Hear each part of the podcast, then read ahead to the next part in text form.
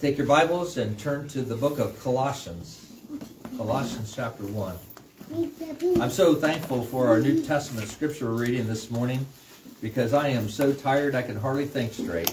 And I feel like I'm getting my words all twisted up. So to preach that, or to read that uh, we preach in the power of the Holy Spirit and not in our own strength and our own wisdom, that gives me great comfort this morning. So I hope it does you too as well. But uh, Colossians chapter 3, verses 1 through 14. Let us uh, give attention to God's word this morning. We always thank God, the Father of our Lord Jesus Christ, when we pray for you, since we heard of your faith in Christ Jesus and the love that you have for all the saints, because of the hope laid up for you in heaven. Of this you have heard before in the word of truth, the gospel, which has come to you, as indeed in the whole world it is bearing fruit and increasing as it also does among you since that day you heard it and understood the grace of God in truth, just as you learned it from Epaphras, our beloved fellow servant. He is a faithful minister of Christ on your behalf and has made known to us your love in the Spirit. And so from the day we heard, we have not ceased to pray for you, asking that you may be filled with the knowledge of his will and all spiritual wisdom and understanding so as to walk in a manner worthy of the Lord, fully pleasing to him, bearing fruit in every good work and increasing in the knowledge of God. May you be strengthened with all power according to his glorious might, for all endurance and patience with joy, giving thanks to the Father who has qualified you to share in the inheritance of the saints in light. He has delivered us from the domain of darkness and transferred us to the kingdom of his beloved Son in whom we have redemption, the forgiveness of sins. The grass withers, the flower fades, but the word of our God will stand forever. You may be seated. Let's pray. Father, we thank you, Lord, so much that as we do come this morning, that what we are about to do is not to stand before a man who is going to lecture and teach us from the Word of God. But Lord, we come this morning as your people to hear you speak to us. But God, there are we are always frail. We were we were always weak. We always struggle uh, with various things in our lives. But Lord, some days we feel that weakness more than others. And we come this morning, Lord, after a busy weekend, a lot of things going on. I'm sure everybody is um, uh, excited about the things that they've been able to do, but also probably very tired as well. And so we just come before you this morning, Lord, and just pray that you would work in a supernatural way, Lord, to proclaim your word faithfully. And God, give us ears to hear by faith, that we would leave uh, Lord, uh, seeking to be pleasing in your sight, uh, to walk in obedience to the things that you have given us this morning. Uh, Lord, trusting you, we pray in your name. Amen. Well, I'll tell you what, it's been truly a blessing this week to pray for you as a congregation. And of course, this has been my prayer that you may be filled with the knowledge of his will and all spiritual wisdom and understanding so as to walk in a manner worthy of the Lord, fully pleasing to him.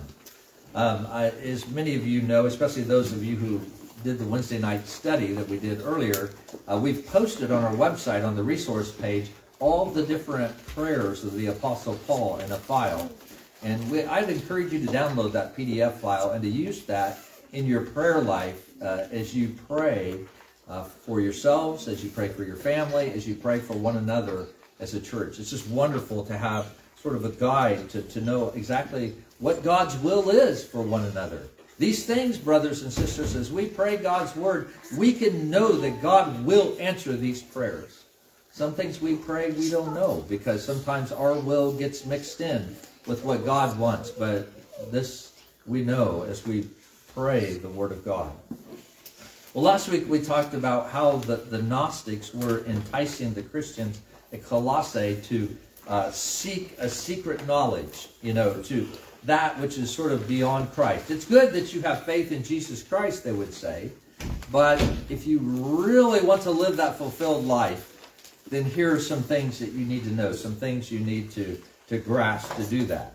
Well, you know, as we hear these kind of things in our day and time, you know, it's not always immediate obvious to us how some of these ancient heresies relate to us. I mean, how, how can we re- relate to this kind of idea of secret knowledge and stuff like that? We have no secret handshakes at Kirk of the Plains or anything like that. But let me suggest to you do we not live in a day and a time where people are seeking answers to all kinds of questions in life?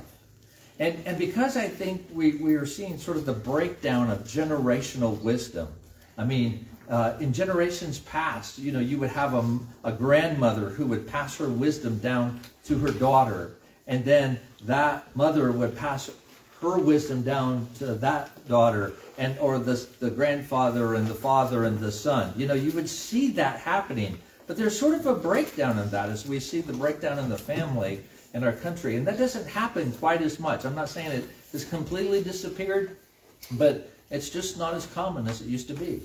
And then with the introduction of the internet and access to millions, billions of different opinions out there on the, the World Wide Web, you know, we can get online if we have any questions about anything and we can ask someone, well, how do I do this? What resources are there available? And, and, and so there are people asking questions about homeschooling, parenting, careers, relationships, finances, what you name it. People are out there uh, just begging for what's the right answer. And there are oftentimes I see as people are asking these questions, there's sort of a sense behind their questions of, am I doing it right? You know, is there a better way to do this? Am I, am I possibly missing out on something? This is the way I'm doing it now, but maybe there's a better way to do it. Am I missing something? Tell me. Is there sort of a secret remedy out there to my questions? And so maybe we're sometimes not quite so different from the Gnostic way of thinking. And of course, like the Gnostics in Paul's day, there are countless people out there on the internet that will be more than happy to tell you how to do things and stuff. But their answers are not always correct, even as the Colossians were encountering uh, in their day and time.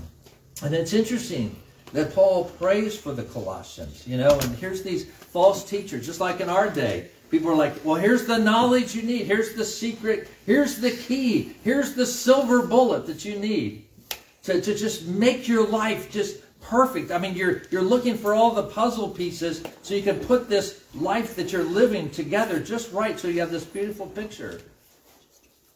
And Paul says, You know, I pray that you may be filled with the knowledge of his will.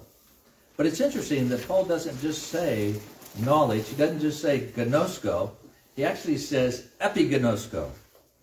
All knowledge full knowledge. May God give you that full knowledge of His will and all spiritual wisdom and understanding, so as to walk in a manner worthy of the Lord, fully pleasing to Him. In other words, that God would give us all that we need for life and godliness. Do me a favor if you would turn over to 2 Peter chapter 1. 2 Peter chapter 1, verse 3. Um, you know, Paul's not the only one that uses this kind of language. And, and I want you to grasp this, brothers and sisters, of what we have in Jesus Christ. You know, I want you to see that God is working in a mighty and powerful way in the lives of his people. And, and this is what we read in 2 Peter chapter, uh, uh, chapter 1, verse 3. Peter says, his divine, his divine power has granted to us all things that pertain to life and godliness through the knowledge of him who called us to his own glory and excellence. And then we're not going to take time to unpack it, but if you look at the next verse, you see exactly how he does that. How do you partake in that divine nature as you live by faith according to the promises of God's word? And so, so Paul, along with Peter, prays, you know, that Christians would be full of the knowledge of God because Knowing the will of God is necessary for living the will of God. Living as his children, living in a manner that is worthy of the Lord. Now, I want to say something uh, regarding this whole idea of living in a manner worthy of the Lord. D.A. Carson actually uh, makes comments about this uh, when he deals with this passage, and he talks about shame culture. Now, as Westerners, as Americans, uh, we sort of look down on uh, cultures of the world, especially like in Asian cultures and stuff. Oftentimes, there's this shame culture built in, where there's these taboos that are to be avoided, or these there's these cultural expectations that that must be met, or otherwise you will feel the shame of your family. And, and we view that as a bad thing. And there is very much a, a bad side to that, okay? Um, but we look down upon that because we go actually the opposite direction. We're the rugged individualists, right? Uh, we actually value people who are stubbornly independent, do we not? Do we not uh, sort of uh, hold up as our champions people who dare to be different, people who are at odds with the norm. We can see that as a good thing. And oftentimes, even in the church, and even if it borders on rebellion, even in the church, sometimes we will exalt those people, even though those that rebellion is contrary to God.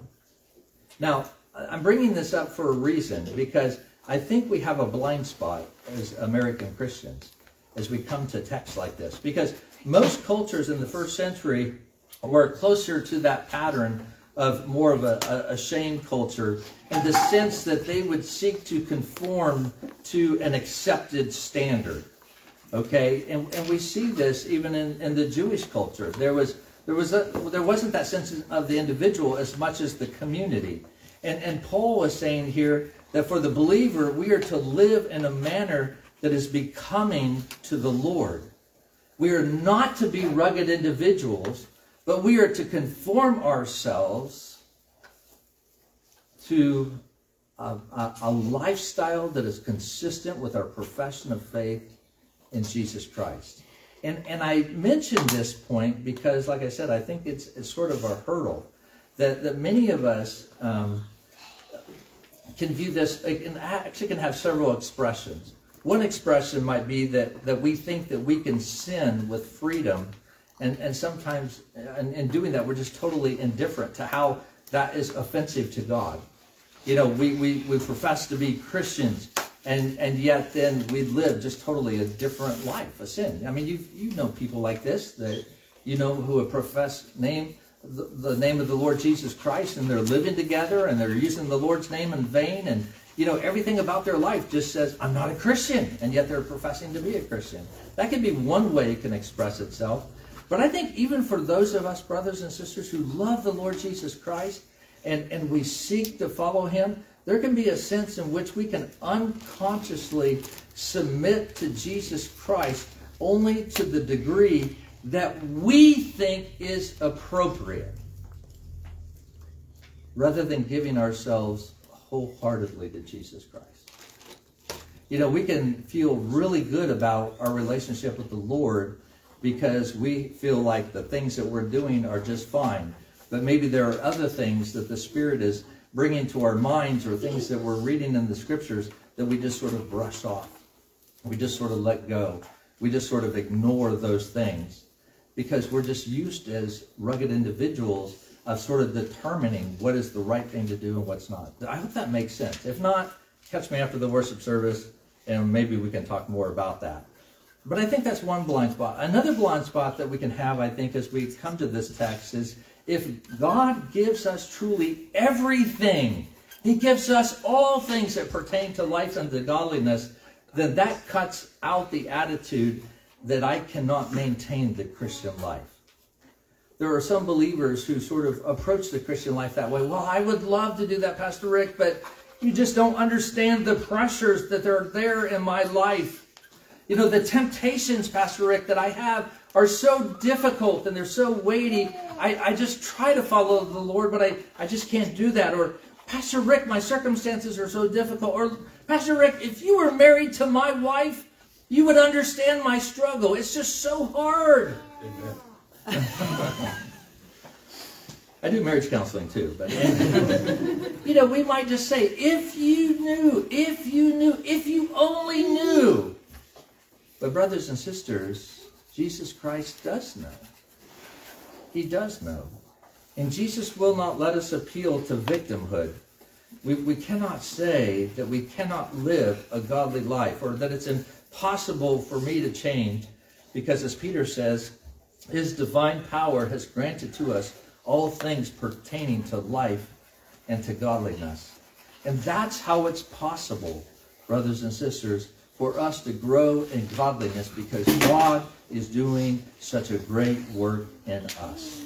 And Paul is praying for the manifestation of that work in the life of these believers, that they would be filled with the knowledge of his will and all spiritual wisdom and understanding. Um, so that's why Paul prays this in Colossians chapter 1, verses 9 and 10. Now, I want you to understand that this first part that I'm, I'm reading, all of chapter, or excuse me, all of uh, verse 9 and the first part of verse 10 is really the completion of Paul's prayer that we be filled with the knowledge of his will and all spiritual wisdom and understanding, so as to walk in a manner worthy of the Lord, fully pleasing to him. That's his prayer. The rest of it is, uh, we'll talk about in just a minute, but it's sort of the outworking, what, what it looks like when this prayer is answered and, and God manifests this in a person's life. But let me just mention one other thing first about the end of this. That, that phrase, fully pleasing to Him. You see, in, in the Gnostic culture, teaching was highly theoretical and really not related to life that much. There was a lot of rules in Gnosticism, and you must do these things, but it didn't really affect your life per se. You could have this, this lofty, haughty, prideful knowledge, but it didn't really affect the way you live your life. But true spiritual knowledge means action not just action for action's sake, but that which is fully pleasing to Him. That's, that's the focus of the Christian life, brothers and sisters, that our lives would be fully pleasing to Him. Literally, this says, until all pleasing, or pleasing Him in every way, pleasing God in every way. And that's the goal, to give Christ pleasure by the way that we live. And that's what matters, and that's the focus. Uh, Kent Hughes He's a, a preacher, he's a Bible commentator, and he sort of says a good illustration of, of how we are to please God is sort of like his dog Daisy. He doesn't mean to be sacrilegious in that illustration, but he just says, you know, Daisy uh, just wants to please him, this golden retriever. Uh, he says, Daisy dutifully watches me and listens for my voice. Her posture seems to say, just tell me what to do and I'll do it. He says Daisy doesn't bark or jump or doesn't paw at the back door, just waits at the door for him to open it and, um, and let him out. And says Daisy just waits so patiently to do what his master would have her do. And he says Daisy just worships him. Hughes goes on to say, he says, but Daisy's not very smart. She doesn't understand abstractions. She doesn't think much beyond her toys or the next meal or, or, or how to be scratched between her ears. She can't read. She has no eschatology. Uh, Daisy ultimate vision is the next dog biscuit. And though she has no doctrine of future rewards, she wants to please her master. And that's what we're called to do, is to please the Lord. Brothers and sisters, that's the focus for which Paul prays and for which we pray for ourselves and our families, for others to walk in a manner worthy of the Lord, fully pleasing to Him. Anne Ortlund wrote a book. Uh, I haven't read the book, I've only seen this quote, but uh, it's entitled Up with Worship How to Quit Playing Church. And uh, she, in that, she described the sentiment of a true worshiper of God. And this is what she said. She said, This church service, Lord, is for you. I'm here to give you pleasure. Is that our attitude when we come to worship on Sunday morning? Lord, I just want to come. I just want to please you. I want you. I want to delight in you, Lord. And uh, you know that's that's a good attitude towards worship. But actually, that's our attitude toward all of life, and that is the outcome of that prayer for spiritual wisdom. And so today we're actually going to look at what does that look like as we live that life that's worthy, that's pleasing to God? Uh, how does that manifest itself in our lives? And uh, let me suggest several ways. First of all, um, it does so. Um,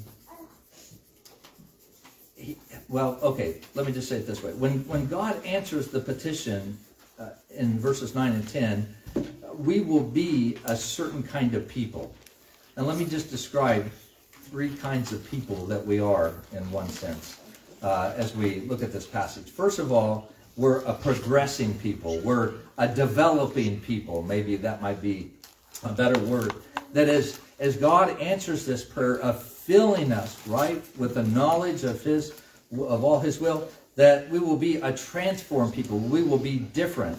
Uh, we'll be bearing fruit and we'll be increasing in the knowledge of God, as you see in verse 10. But, but not just a knowledge of God that knows about God. I mean, we will know more things about God and our knowledge of God will increase, but we will grow in spiritual intimacy, is what we're talking about as we talk about this kind of knowledge. So we'll be a progressing people. Christian living is that which, through the knowledge of God, is constantly bearing fruit and increasing in good works, of fully pleasing to Him, bearing fruit in every good work and increasing in the knowledge of God. And, and what we see here, Paul is sort of drawing a link here between the idea of right beliefs and right conduct.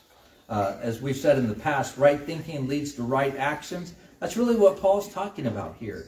As, as we are meditating on the Word of God, as we are reading, as we are studying His Word, and we increase in the knowledge of God, uh, we also uh, change in terms of the way that we live and our conduct, and especially in our love for others. The Holy Spirit causes the fruit of love to grow in our hearts. And, and we've looked at numerous places uh, here on Sunday mornings, uh, lots of times on Wednesday nights too, as well, that the mark of the work of the Holy Spirit in a person's life is not only faith, but it's also love for God and love for other people. And uh, and that is the fruit of the Spirit, right? The fruit of the Spirit, kids, is what? Love, joy, peace, patience, kindness, goodness, faithfulness, meekness, self control. Right? And God grows that fruit in our lives and causes us to love others. As a matter of fact, John states it so clearly. He says, Beloved, let us love one another, for love is from God. And whoever loves has been born of God. So if you're a person here this morning and you're a believer in the Lord Jesus Christ and you just struggle with people and you especially struggle to love people, don't worry, you will love them because you have to take on the character of the God who indwells you. And you will love. God will do that work in you. But then John goes on and he says, anyone who does not or who does not love does not know God because God is love. We can proclaim that we're a Christian all day long, but if there is no love in our heart towards other people, then God is not at work because God is love. So I want you to notice that the law of God gives us the full knowledge of his will and all spiritual wisdom and understanding in Christ. You know, we don't get it all at once. You know, our knowledge of God grows as we live our lives according to that knowledge. And so there's a sense in which as we're reading God's word and we're coming to know who he is and we, we see what he commands, what he's revealed in his will, word, then we, we seek to do his will. We, we live according, we actually take him at his word and say, Lord, that's true of me. I'll, I'll live that way as you give me strength to do that. And as we, we do that, we come to know the knowledge of his will. And, and, and we need to live in light of that knowledge um, and not seek to wait for greater knowledge. You know, some people seem to do that. They're always looking for the things that they don't know right? That's where I think Deuteronomy 29 29 ought to be a verse that every Christian is required to memorize, right? Deuteronomy 29 29. The secret things belong to the Lord our God, but the things that are revealed belong to us. But you know, what's human nature? Human nature is to totally blow off and ignore the things that God has revealed to us that are very clear in Scripture. And we want instead to know how many angels can dance on the head of a pin. And we would rather spend hours pontificating our belly buttons and try to understand the deep secrets of God. Or maybe sometimes we just want to know, God, why did you allow this to come into my life? And we want to focus upon that rather than understanding and living out the clear teachings that he's already given to us.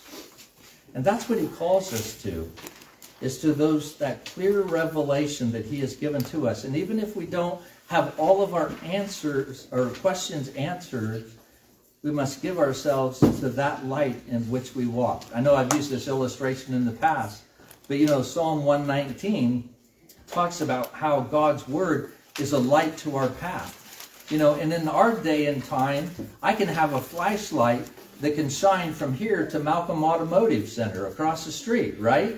I mean, it's so powerful. You know, it's like a bazillion lumens, right?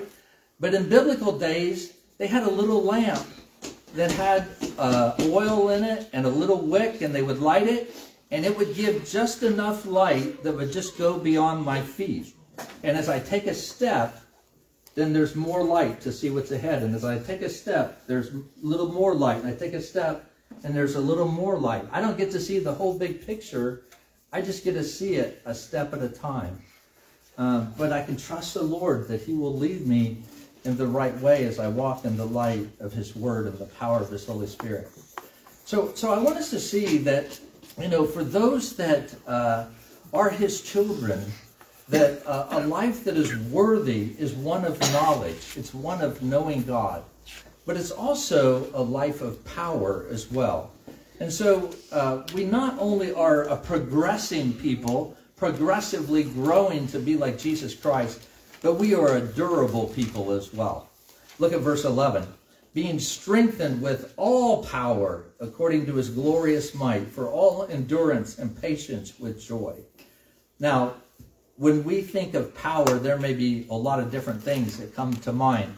And when you think of the power of God that's at work, you know, you may have a lot of different things that come to mind. For some people, they think of Benny Hinn, you know, and he heals in the name of Jesus, you know, and that's what they think of as power. You know, most likely, uh, if you're a Reformed Presbyterian, that's not the first thing that comes to your mind, but, you know, it might be. But, you know, you might think of power in terms of God parting the Red Sea. Or, or maybe true power of God is how the Israelites could walk around a city for days, and then on the last day, as they're blowing the trumpets, these three feet thick walls just begin to crumble on their own and fall down, and the city is taken. Or maybe power is when Jesus tells Lazarus, Come forth, Lazarus and he comes from the grave, now alive once again. But you know what? Most of us don't see power uh, in that way in our lives because that's not how God uh, designates the power. Look at what he talks about here being strengthened with all power according to his glorious might. How and why? For all endurance and patience with joy. You see, the power that he gives us is for endurance and patience, for long suffering. And the reason he gives us all that power is so that you can endure because you are going to face troubles and trials in this life and difficulties in this life. And you just need to be able to get up every day, one day at a time, and walk in the power and the strength that the Lord gives you. And he gives you that power mightily that you might be able to do that.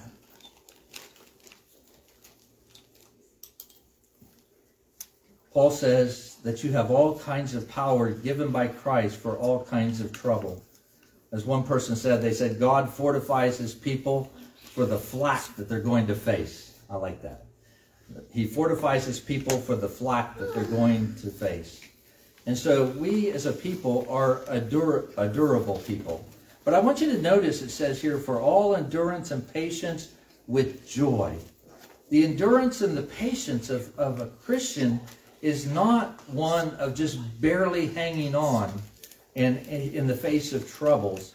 but it is of joy, of taking pleasure in the Lord.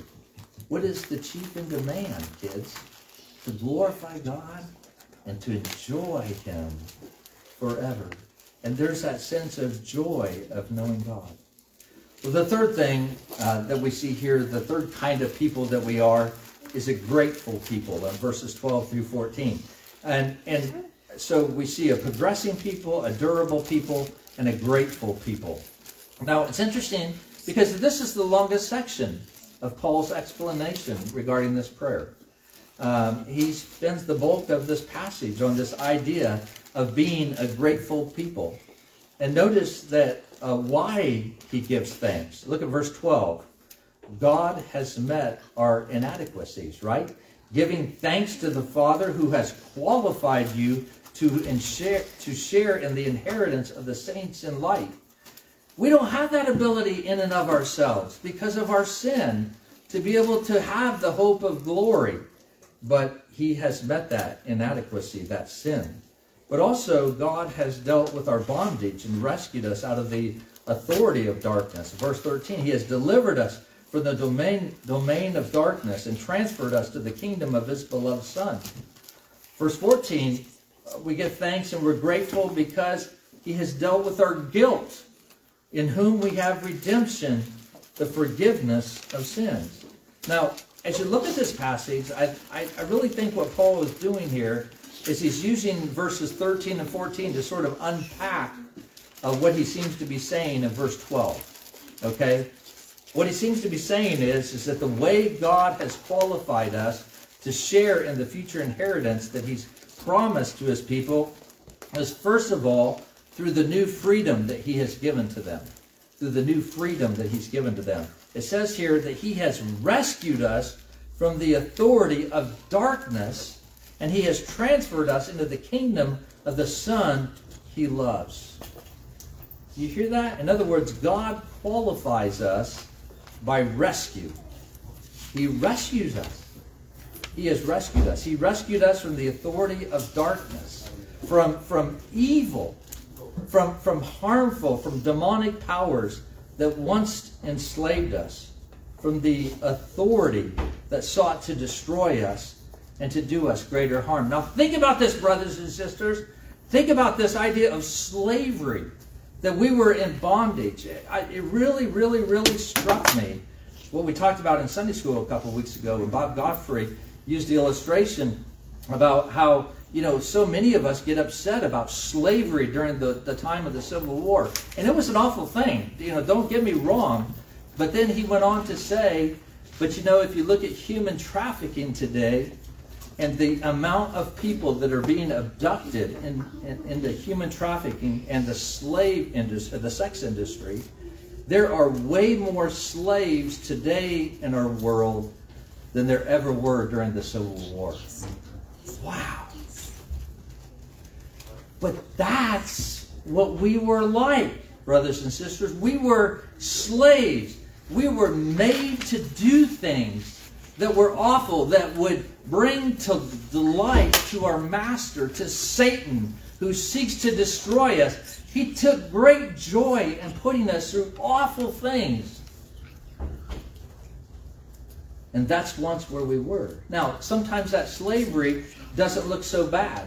Sometimes a person's life in slavery looks really good in the sense that a person could just have an easy life, a great life, great prosperity, all these wonderful things because Satan wants them to have these great things lest they might think about God and turn to Him and repent of their sins. And so, not all slavery looks equal, but it's as equally as binding and awful and evil in our lives. And God says that I have rescued that, rescued you from that slavery, and I have now given you a new freedom.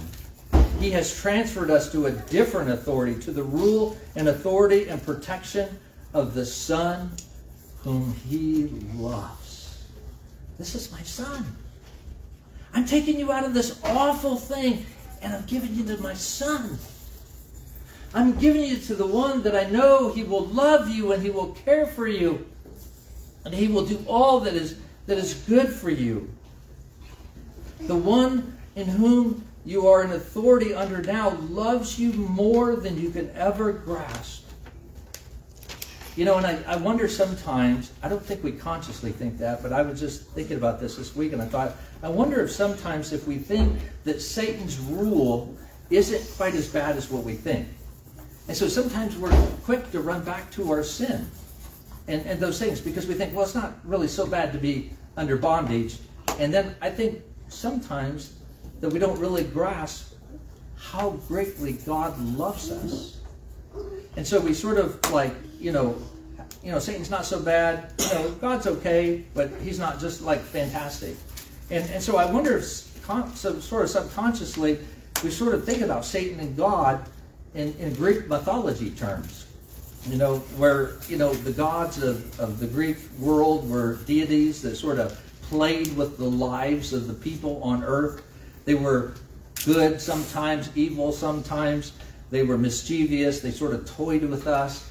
You know, do we sometimes fall into that trap in thinking about God that, you know, maybe Satan's not so bad and, you know, maybe God is good, but you know, he also brings those things into our lives that are, are difficult. So, you know, there's sort of that evil. And, and we just really don't have this biblical picture that Paul lays out for here of one of slavery and bondage and one of complete freedom in Jesus Christ to live as God has created us to live. And Paul is saying that God has rescued us.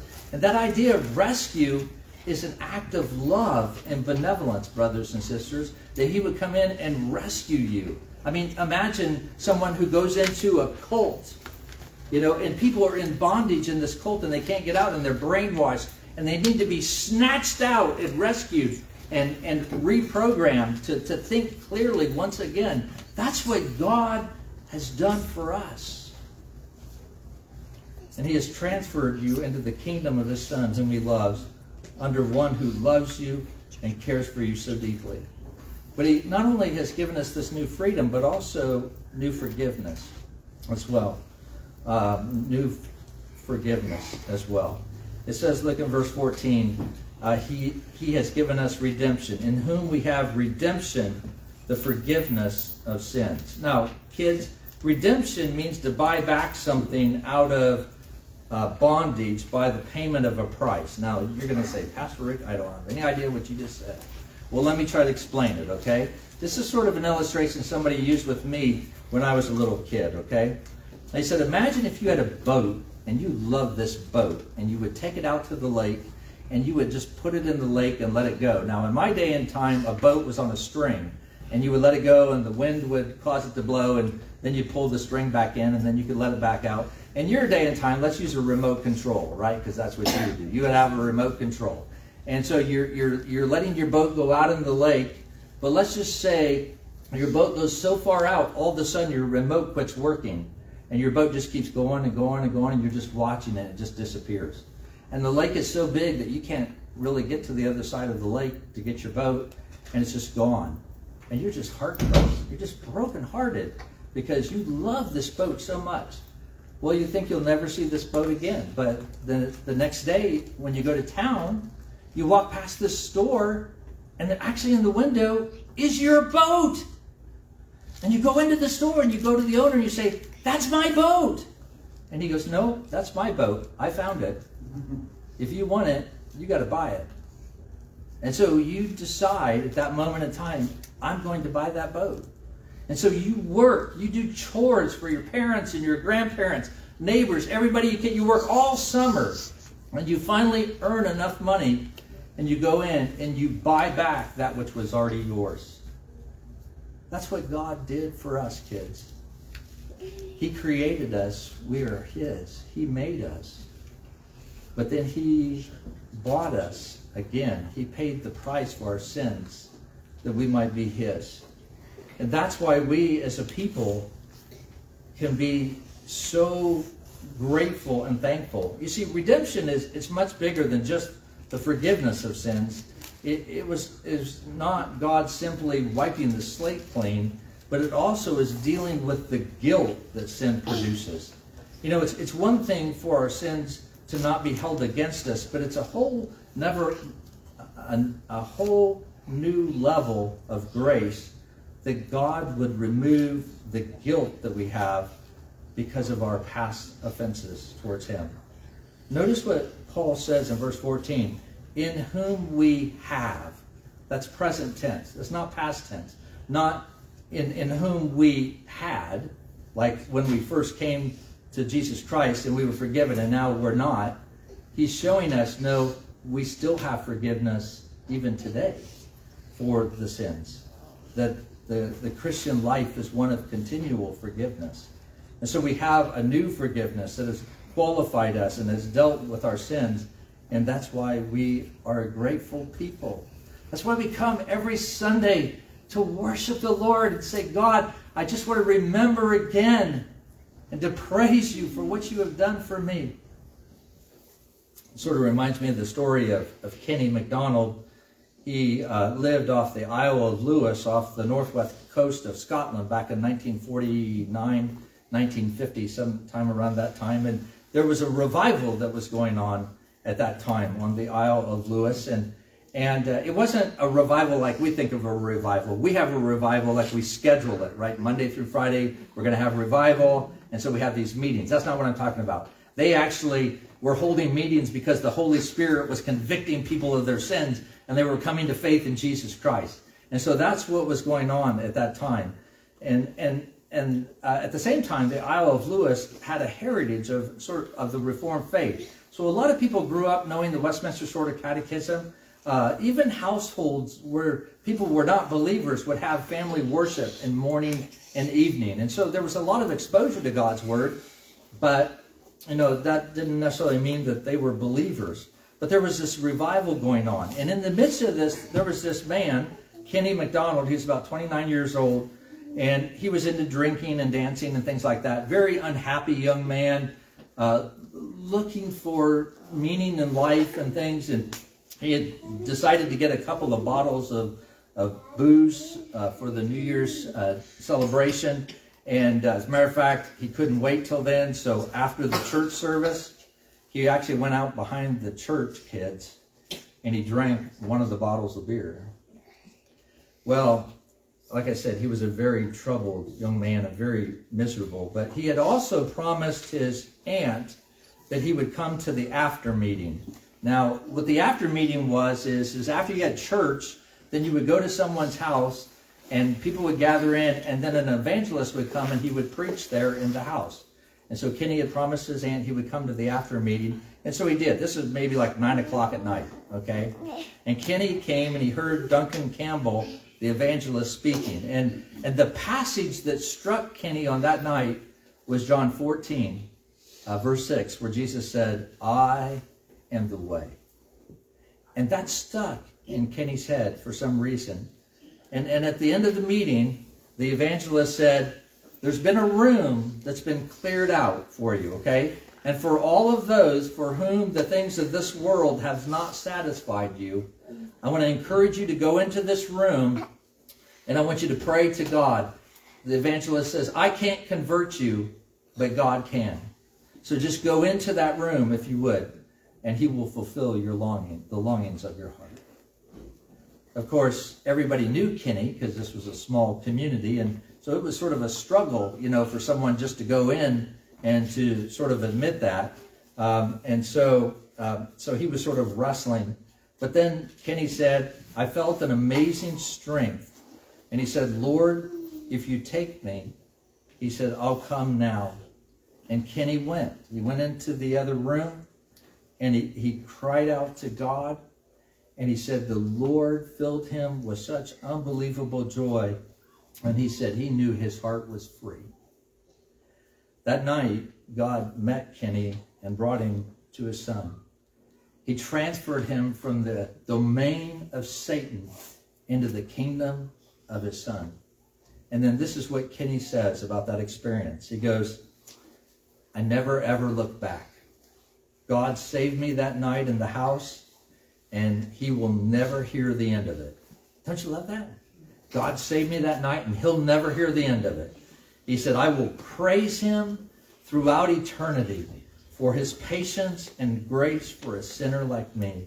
He said, I have never lost what he gave me that night. In addition to the joy of salvation, he gave me tears. And he said, and I have never lost those tears. Brothers and sisters, Paul says, giving thanks to the Father who has qualified you to share in the inheritance of the saints. I hope it's your prayer today that God saved me that night in the house and he'll never hear the end of it. That's where we ought to be. That's where Paul sort of ends this prayer with a grateful people. Uh, folks who will never ever recover from the great salvation that has been shown to them. May we be people who says, God saved me, and he'll never hear the end of it. Let's bow our heads as we meditate upon God's word